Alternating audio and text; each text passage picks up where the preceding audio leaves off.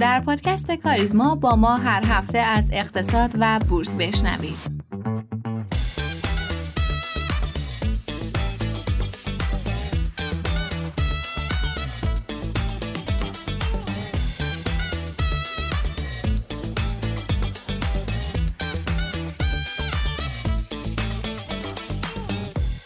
سلام روزتون بخیر باشه امیدواریم که خوب و خوش و سلامت باشین. امروز چهارشنبه پنجم مهر ماه 1402 اولین اپیزود پاییز رو تقدیم شما می‌کنیم. اپیزود 134 از پادکست کاریزما. اول میریم مثل همیشه اخبار رو با هم میشنویم و برمیگردیم. بعدش با آقای رحمتی میریم سری به بازارها می‌زنیم ببینیم که چه خبر این هفته چی شد چی نشد و بعد از اون مصاحبه داریم. این هفته دو تا مصاحبه داریم در مورد موضوع جنجالی بورس کالا که حسابی سر و صدا کرد.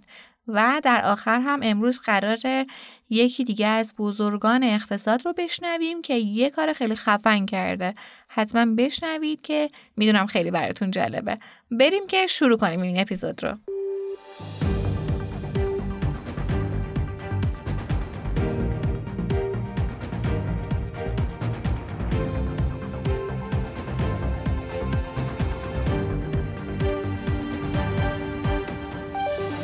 اخبار این هفته رو با پر سر و صدا ترین خبر در مورد بورس کالا شروع می‌کنیم.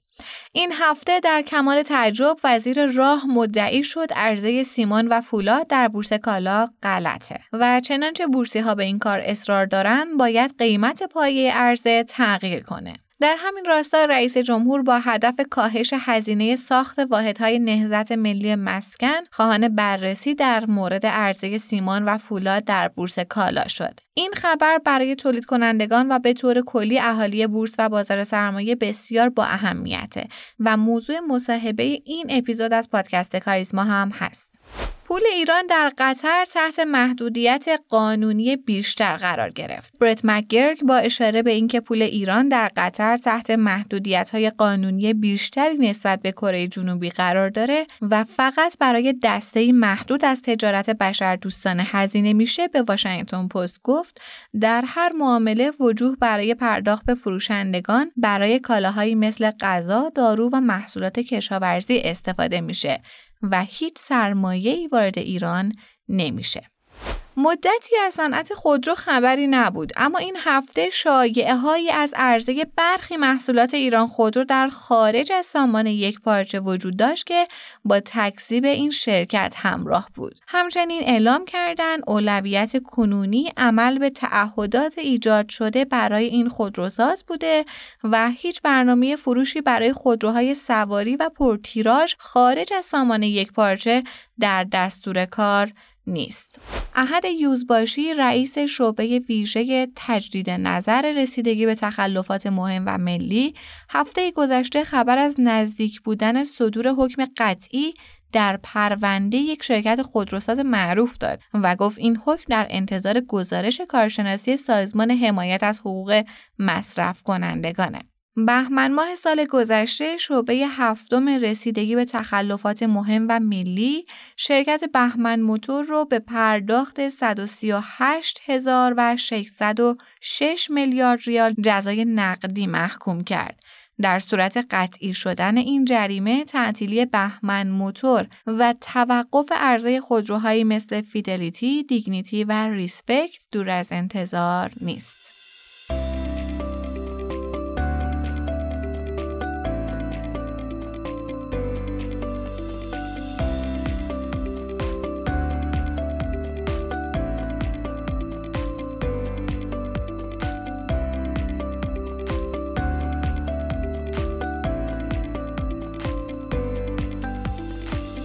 امیدوارم که پاییز رو خوب شروع کرده باشین و پاییز دلانگیزی باشه براتون. آقای رحمتی هم در کنار ما هستن. سلام آقای رحمتی. منم سلام عرض می‌کنم. خدمت همه شنوندگان عزیز امیدوارم که پاییز پرسودی رو شروع کنیم و بسیار خوب هم تمومش کنیم. فقط امیدوارم آقای رحمتی این سرمای پاییز نزنه به بازارها رو بازارها رو سرما زده نکنه.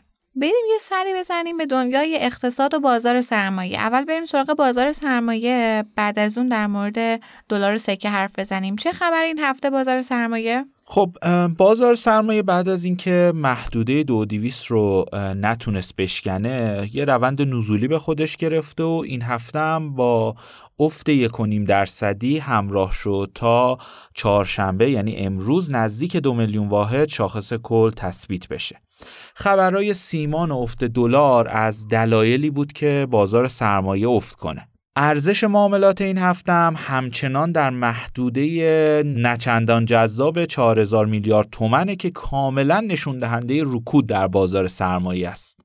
همین رکود هم باعث شده که تو این هفته حدود یک ممیز سه همت پول وارد صندوق های درآمد ثابت بشه. قطعا می‌دونید در روزهای رکودی بازار سرمایه صندوق های درآمد ثابت یکی از پر ترین صندوق های بازارن. بهترین پیشنهاد این روزهای بازار قطعا یکیش همین صندوق های درآمد ثابته و درصد کمی از پورتفو هم می‌تونه وارد سهم بشه. استثنان آقای رحمتی وضعیت بازار دلار سکه بدتر از بازار سرمایه است. وضعیت اونها الان چطوره؟ بله بازار دلار و به تب اون بازار سکم روند کاملا نزولی به خودش گرفته. دلار با توجه به خبرهای مختلفی که داره میاد دوباره نزدیک 49 هزار تومن شد و اگر نگاهی به نمودار دلار بندازیم می‌بینیم محدوده حمایتی 49500 تومن شکسته شده و همین باعث شده روند نزولی در بازار دلار شک بگیره. به نظرم فعلا به نظرم فعلا بازار دلار توان رشد خاصی رو نداره و از نظر تکنیکالی هم حتی محدوده های زیر 48 هزار تومن هم می‌تونه دیده بشه. در بازار سکه هم افتا خیلی بیشتر بوده. اگر یادتون باشه گفتیم سکه به دلیل حباب بالایی که داره وضعیت ریسکی تری نسبت به دلار داره و همین هم باعث شده افت بیشتری رو تو این مدت تجربه کنه. سکه وارد کانال 27 میلیون تومن شده و از نظر تکنیکالی هم یک محدوده مهم حمایتی در عدد 26 میلیون و 800 هزار تومن داره. که در صورت از دست دادن این محدوده انتظار افت بیشتر تا قیمت 25 میلیون تومان هم می‌تونیم براش متصور باشیم. در کل فعلا روند بازار دلار سکه نزولیه یا حداقل می‌تونیم بگیم رشدی فعلا براش متصور نیستیم. نه مثل اینکه سرمایه پاییز به بازارها هم سرایت کرده هنوز شروع نشده. خب آقای رحمتی از بازار آتی صندوق طلا چه خبر؟ چه پیشبینی می‌تونیم از بازار آتی داشته باشیم؟ توی بازار آتی با توجه به ریسک بیشتری که همیشه این بازار داشته افتای نسبتا زیادی رو هم خب اون بر تجربه کردیم سرمایه گذاران توی بازار آتی شمش با سررسید اسفند ماه دارن دلار رو حدود 54 هزار تومن تخمین می‌زنن و صندوق طلا با سررسید فروردین ماه روی دلار 68 هزار تومن داره معامله میشه. نتیجه که می‌تونیم بگیریم از بازار آتی اینه که فعلا انتظارات از رشد دلار اونقدر بالا نیست و در حد در حد رشد خیلی معمول تا آخر ساله و همین باعث میشه که بتونیم بگیم فعلا نوسان شدید در دلار نداریم. خب بسیار عالی. پس یه بخشی از خیالمون لاقل راحت شد. یک خبر هم دارم برای مندان به صندوق های سرمایه گذاری شنبه پذیر نویسی صندوق سرمایه گذاری بخشی فلزات دایا با نماد متال هست مربوط به گروه مالی کاریزما که از شنبه پذیر نویسی شروع میشه به مدت سه روز که علاقه مندان می‌تونن در پذیر نویسی شرکت کنن. و یه نکته خیلی مهمم داره اینه که کارمزد این صندوق به عهده مدیر صندوقه و در واقع کارمزدش صفره. اگر علاقه مندید می‌تونید از طریق تمام کارگزاری ها اقدام به خرید کنید. بریم سراغ بخش بعدی آقای رحمتی. مرسی از شما.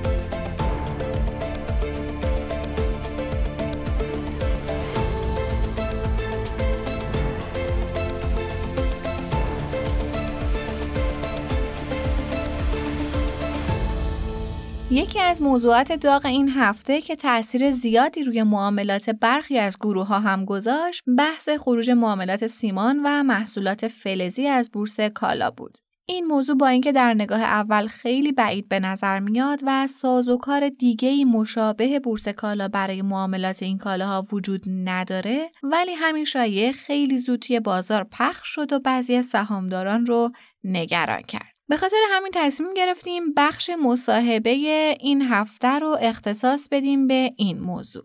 دو مصاحبه در پیش داریم. اول با جناب آقای رسول علی محمدی کارشناس بورس کالا صحبت کردیم و بعد از اون هم نظر جناب آقای مهدی حاجی غلام سرگزدی رئیس هیئت مدیره کارگزاری ایساتیس پویا رو در این مورد جویا شدیم که میشنویم با هم.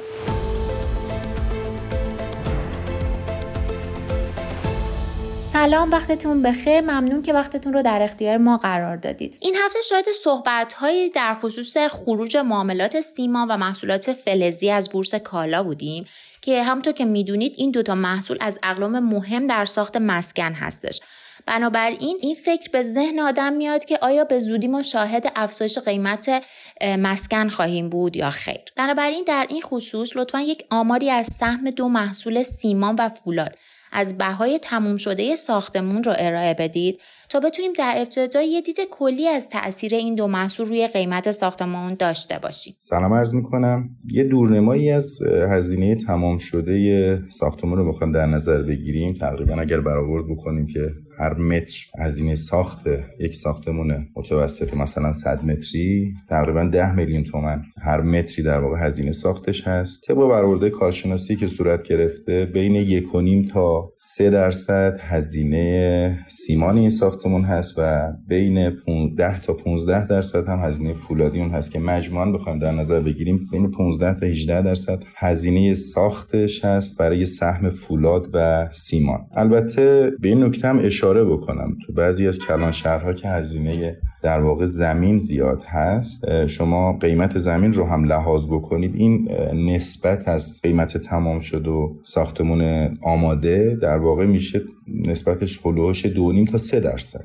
اگر هزینه در واقع قیمت زمین رو هم به این اضافه بکنید. به نظر شما از زمانی که سیمان به بورس کالا اومده که زمان خیلی زیادی هم ازش نمیگذره یا حتی از تاریخی که محصولات فلزی به این بازار اومدن چه اتفاقات مثبت و منفی توی این بازار رخ داده؟ ببینید تاریخچه ورود سیمان به بورس کالا تقریبا می‌تونیم نزدیک به سه سال در نظر بگیریم. ولی محصولات فولادی رو از سال تقریبا از 20 سال پیش ما استارت ورودش به بورس کالا و اول به بورس فلزات و بعد تبدیل به بورس کالا شاهدش هستیم. این از سال 82 در نظر بگیریم قبل از سال 82 تأثیری که ورود محصولات فولادی به بورس کالا داشته از قبل از سال 82 و بعد از سال 82 آمار توسعه و راه اندازی شرکت های فولاد جدید رو اگر شما در نظر بگیرید بسیاری از فولادی هایی که الان حرف برای گفتن دارم بعد از تاریخ ورود محصولات فولادی به بورس کالا بوده.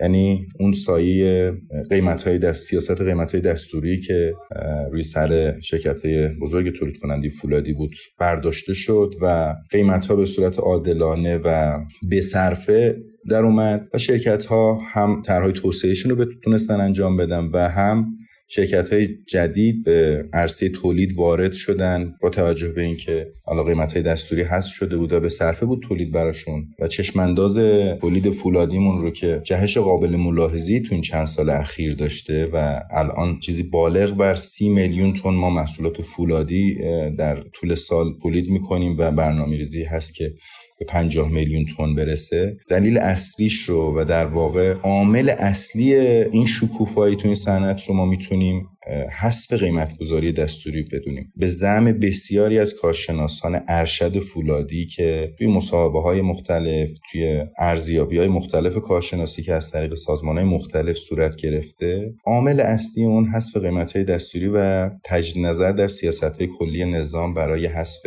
قیمت های حواله و پر کردن جیب دلال ها برای سیمان هم ما تقریبا از سه سال پیش استارت ورودش به بورس کالا زده شد. با اینکه فشار زیاد زیادی هم به بازار سرمایه اومد با توجه به حجم زیاد از لحاظ توناژی بخوام عرض بکنم ما تقریبا سالانه بیش از دو برابر تولید فولاد تولید سیمان رو داریم و با توجه به مصرف خردتر این محصول در صنایع ساختمانی ما درگیری های بسیار بیشتری تو بازار سرمایه برای جا انداختن ورود این محصول به بورس کالا داشتیم. زحمات زیادی کشیده شد هم از طریق دوستان بورس کالا سازمان بورس و هم از طریق شبکه های کارگزاری که مشتریان رو از سراسر کشور جذب این سیستم کردن و تونستن در زمان بسیار کوتاهی این سیستم توزیع و فروش رو به صورت الکترونیکی به صورت کشف قیمت عرضه و تقاضایی در بیارم و از حالت انحصاری که تقریبا طبق ادعاها بالای 70 درصد از تولید محصولات سیمانی دست 15 20 نفر بودن حالا افراد حقیقی یا حقوقی. و اختلاف قیمت بسیار زیادی بین حواله کارخونه و قیمت بازار آزاد وجود داشت. تو مواقع بحرانی اصلا با کسریه با کمبود و حتی نبود سیما مواجه بودیم. دوستانی که الان به راحتی زبان انتقاد به بورس کالا دارن فراموش کردن سالهای قبل از ورود سیمان به بورس کالا رو که به چه شکلی با چه فضاحتی با چه مشکلاتی مردمی که هم به صورت شخصی کار ساخت و ساز می‌کردن یا شرکت های انبوه ساز به چه شکل وحشتناکی به مشکل تامین سیمان برمیخوردن و حتی کل پروژه را ممکن بود که یه فصولی از سال بخوابونن. طبق ساختاری که بورس کالا داره قیمت محصولات طبق یک عرض و تقاضایی تعیین میشه. تا حدودی میشه گفتش مثل بازار آزاده. حالا ساختاری که دولت برای جایگزین این شیوه در نظر گرفته به چه شکلی هستش و چه تفاوتهایی با روش قبلی خواهد داشت؟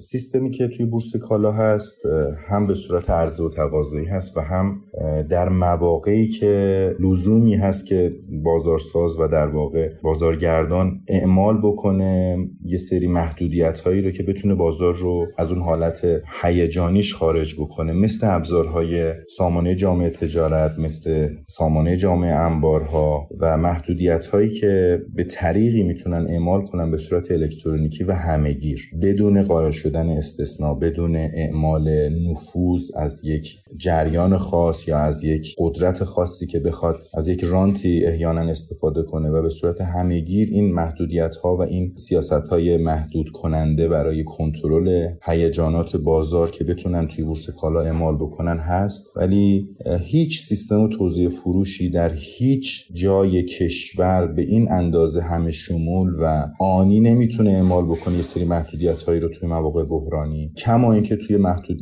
توی شرایط نرمال هم می‌تونه با حذف کردن سریع این محدودیت ها به جریان انداختن نرمال این بازارها کمک بکنه.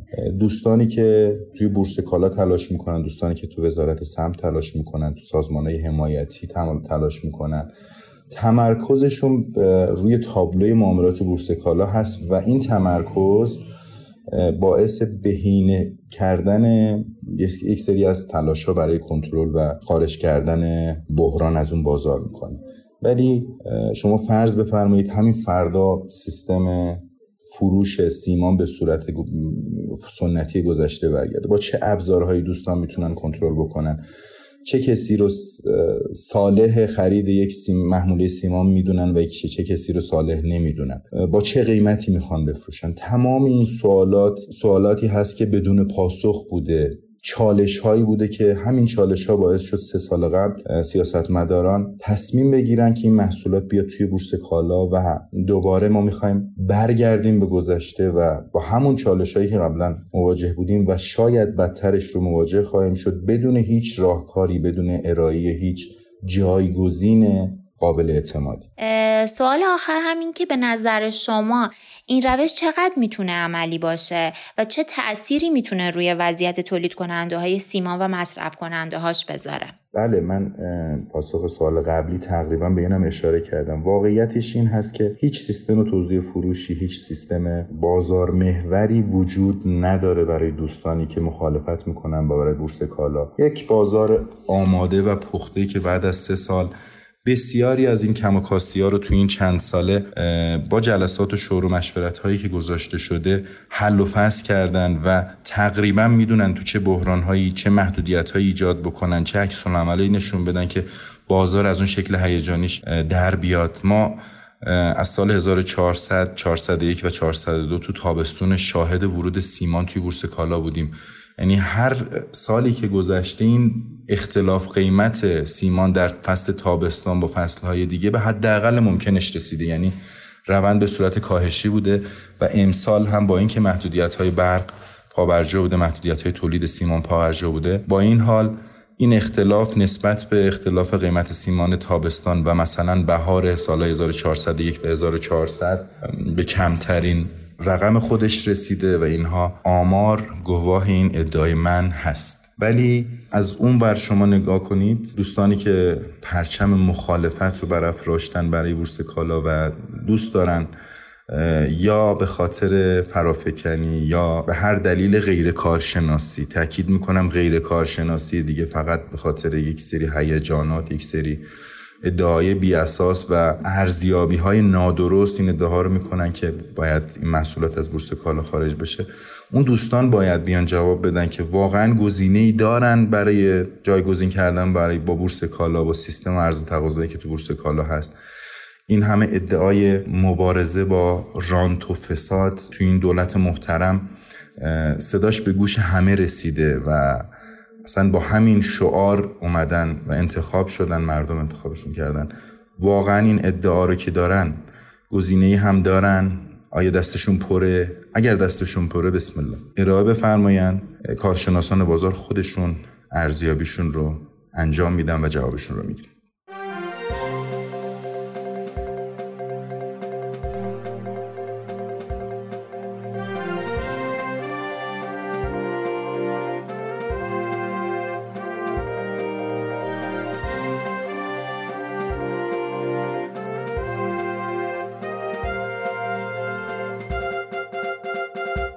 اعلام بانک مرکزی و اتحادیه مشاورین املاک میانگین قیمت خرید هر متر مربع مسکن در تهران حدود 60 میلیون تومان اعلام شده و با توجه به فهرست بها و ابنیه امسال که توسط سازمان برنامه و بودجه تهیه شده هزینه ساخت در تهران حدود 10 میلیون تومان برآورد میشه. که همین امر نشون میده سهم زمین در بهای تمام شده مسکن بیش از 50 درصده. در مقابل سهم هزینه های سیمان و فولاد کمتر از 15 درصد برآورد میشه. با توجه به آمارهای منتشر شده می‌تونیم بگیم که عامل گرانی مسکن سیمان و فولاد نیست و همچنین فولاد و سیمان ارزان هم در گروه خروج از سازوکار بازار و سازوکار عرضه و تقاضا نیست بلکه بیش از هر چیزی مبتنی بر افزایش تولید کاهش هزینه های تولید کاهش هزینه های حمل و نقل حذف دلال ها و واسطه است. این موضوعات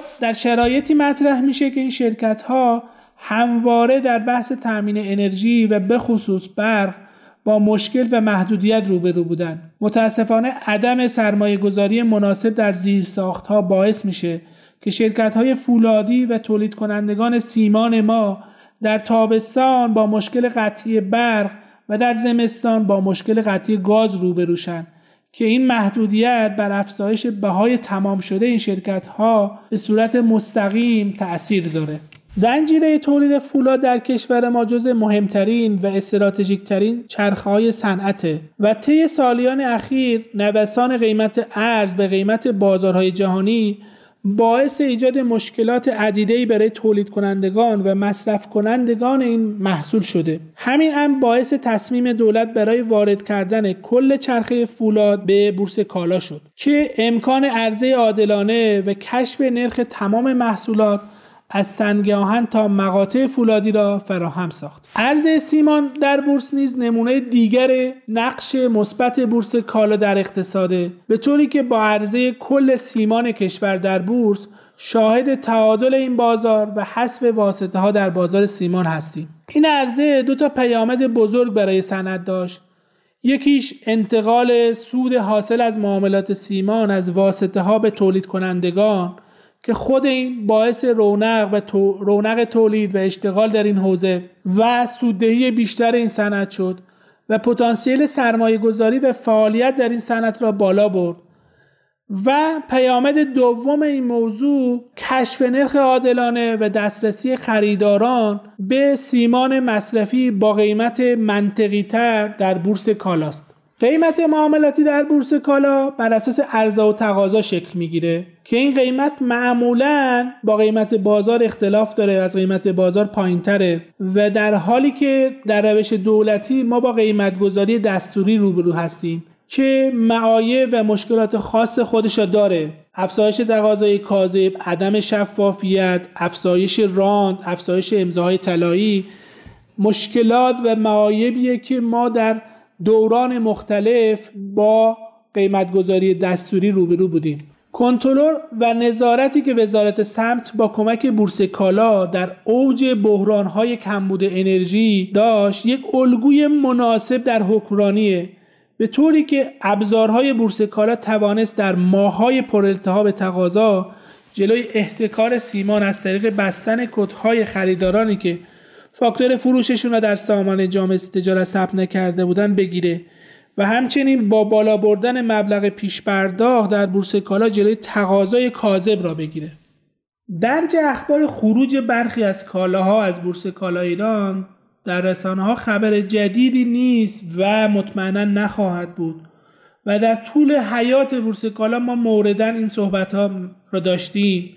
ولی بررسی و عملکرد مناسب بورس کالا در ایجاد بازاری شفاف و کارآمد در عرضه های مختلف و توسعه اون در سالهای اخیر بیانگر نقش مهم و غیر قابل انکار بورس کالا در تولید، اقتصاد و شفافیته و این اخباری که شبانه مطرح میشه معمولا تاریخ مصرف کوتاه مدت و روزانه دارد.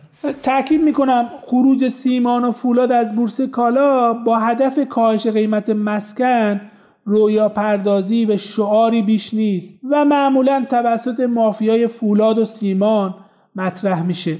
پیشنهاد می‌کنم به جای طرح موضوعات خروج برخی از کالاها بیایم و با استفاده از ابزارهای تأمین مالی بازار سرمایه به خصوص در بورس کالا ایران مثل قراردادهای سلف موازی استاندارد گواهی سپرده کالایی خرید دین، قراردادهای کشف پرمیوم بیایم به تأمین مالی این شرکت ها و کاهش ریسک فعالین بازار بیشتر کمک کنیم. فروش متری زمین و ساختمان فروش اموال مازاد بانک ها از طریق بورس کالا و استفاده از ظرفیت صندوق های زمین و ساختمان مواردی است که می‌تونه در دستور کار تصمیم گیرندگان این بخش قرار بگیره.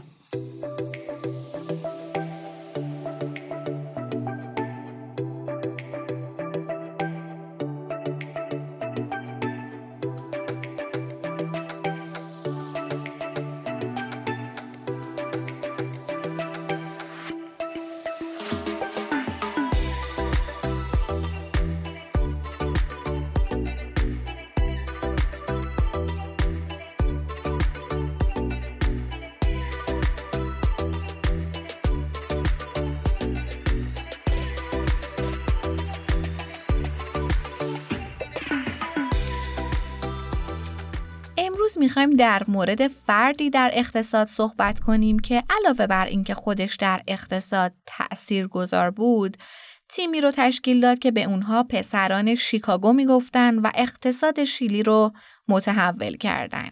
آرنولد هاربرگر متولد جولای 1924 یک اقتصاددان آمریکاییه که هدفش آموزش و تمرین اقتصادیه.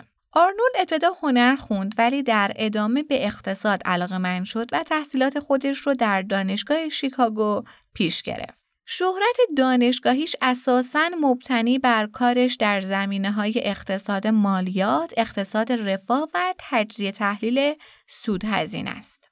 آرنولد تحقیقات زیادی در زمینه های رفاه و مالیات انجام داد ولی یکی از تاثیرگذارترین تحقیقاتش مثلث هاربرگر بود که خیلی جالبه. قبل از این مسائل مربوط به رفاه از دست رفته به واسطه دخالت دولت مطرح شده بود و گسترش هم پیدا کرده بود. اما نحوه محاسبه مقدار اون به راحتی قابل اندازهگیری نبود و دید مناسبی در مورد اونها وجود نداشت. پس موضوع اصلی چی بود؟ رفاه از دست رفته به واسطه دخالت دولت. کارهای آرنولد اون مقدار رفاه از دست رفته رو قابل محاسبه کرد و باعث شد که بشه برآورد بهتر و راحتتری از اونها داشت و در تحلیل های خودش این رو هم لحاظ کرد. که به همین دلیل هم مثلثی که در نمودار عرضه و تقاضای جامعه به واسطه های دولت ایجاد شده رو مثلث هاربرگر نامگذاری کردن. حالا دقیق تر ببینیم یعنی چی؟ این مثلث مقدار رفاهی که در اثر دخالت دولت در بازار از دست میره رو محاسبه می‌کنه. به زبان ساده تر در اثر اعمال مالیات، یارانه، سهمیه بندی، تشکیل انحصار و صدها موارد دیگه که باعث اختلال در بازار میشه رفاه از دست رفته ای رو داریم که با استفاده از مثلث هاربرگر این مقدار محاسبه میشه. همچنین نه تنها در اثر مداخله دولت در بازارها بلکه یک رفاه از دست رفته هم در نتیجه عدم دخالت دولت در بازارهایی که دارای اثرات جانبی هن و در نتیجه ناکار آمدن. اینها رو هم شامل میشه. پس چی شد؟ در واقع این مثلث میاد محاسبه می‌کنه که یه دولت به واسطه دخالت کردن یا به واسطه دخالت نکردن چه مقدار رفاه رو در جامعه از بین می‌بره. در ادامه اینکه این آقای هاربرگر علاوه بر اینکه تحقیقات زیادی خودش توی حوزه اقتصاد داشت و خیلی کمک کننده بود تأثیرات زیادی هم روی دانشجوهاش داشت که تحسین برانگیزه. یکی از این تأثیرات باعث به وجود اومدن گروهی به نام پسران شیکاگو شد که اقتصاد شیلی رو متحول کردند. بعد از کودتای 1973 شیلی، دانش آموختگان شیلیایی دانشکده اقتصاد دانشگاه شیکاگو با مدیریت هاربرگر و فریدمن با عنوان مکتب شیکاگو یا پسران شیکاگو سکان مدیریتی اقتصاد شیلی رو به دست گرفتن و برنامه های تحول اقتصادی با محوریت اقتصاد آزاد رو به راه انداختن. اصلاحات انجام شده به وسیله دانشجویان هاربرگر به باز شدن اقتصادها و منطقی شدن سیستم های مالیاتی، هزینه ها و نظارتی منجر شد. این تغییرات سیاست نه تنها به نفع کشورهای مربوط بود بلکه به سایر کشورها هم در اتخاذ اصلاحات مشابه کمک کرد.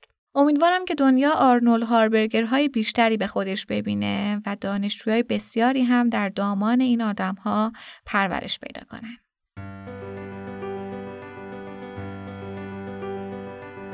ممنونیم که همراه مایید. پادکست کاریزما رو می‌تونید هر پایان هفته در تمامی پادگیرها مثل کست باکس، اوورکست، اپل پادکست و گوگل پادکست بشنوید و با آیدی تلگرام pod underline admin با ما در ارتباط باشید. POD underline admin تا اپیزود بعد خدا نگهدار